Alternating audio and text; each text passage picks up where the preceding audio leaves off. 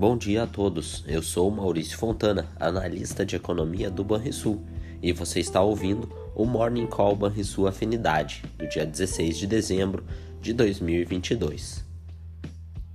Vamos aos destaques do dia. No exterior, os juros dos Treasury Bonds nos Estados Unidos seguem em alta após os sinais mais duros do Banco Central Europeu, que reforçaram as perspectivas de maior contração monetária na zona do euro assim como se viu nos Estados Unidos. Nesse contexto, os ativos de risco prosseguem em baixa.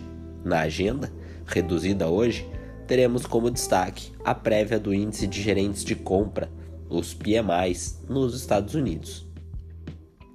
Aqui no Brasil, o risco de retrocesso no setor de saneamento poderá impactar negativamente as ações do setor.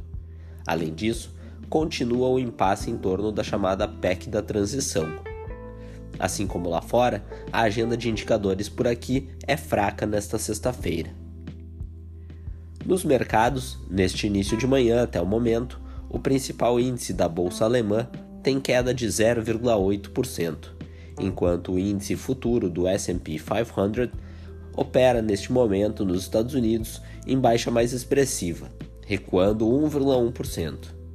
Entre as commodities, o minério de ferro primeiro vencimento registra alta modesta, subindo 0,3%, enquanto o barril de petróleo tipo Brent opera em forte queda, agora com baixa de 2,4%. No mercado de soja, um indicador financeiro das cotações do grão no exterior aponta perdas na margem, em queda de 0,2%.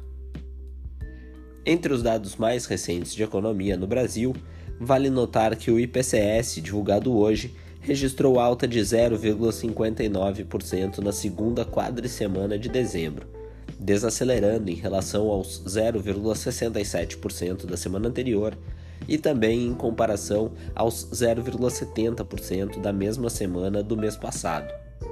Além disso, o indicador de inflação semanal veio menor do que a mediana das estimativas de mercado. Outro destaque importante diz respeito à atualização do cenário de inflação pelo Banco Central em seu relatório trimestral de inflação de dezembro. As novas projeções são maiores do que aquelas observadas no documento de setembro, inclusive para o período relevante para a política monetária, que compreende os anos de 2023 e 2024.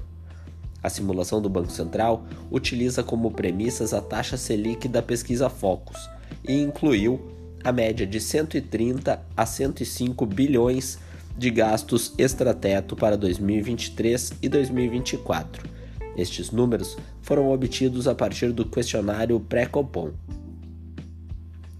No exterior, a contração do setor de serviços na zona do euro perdeu força em dezembro, com o PMI do setor de serviços e da indústria registrando alta marginal para 49,1 e 47,8 pontos, respectivamente.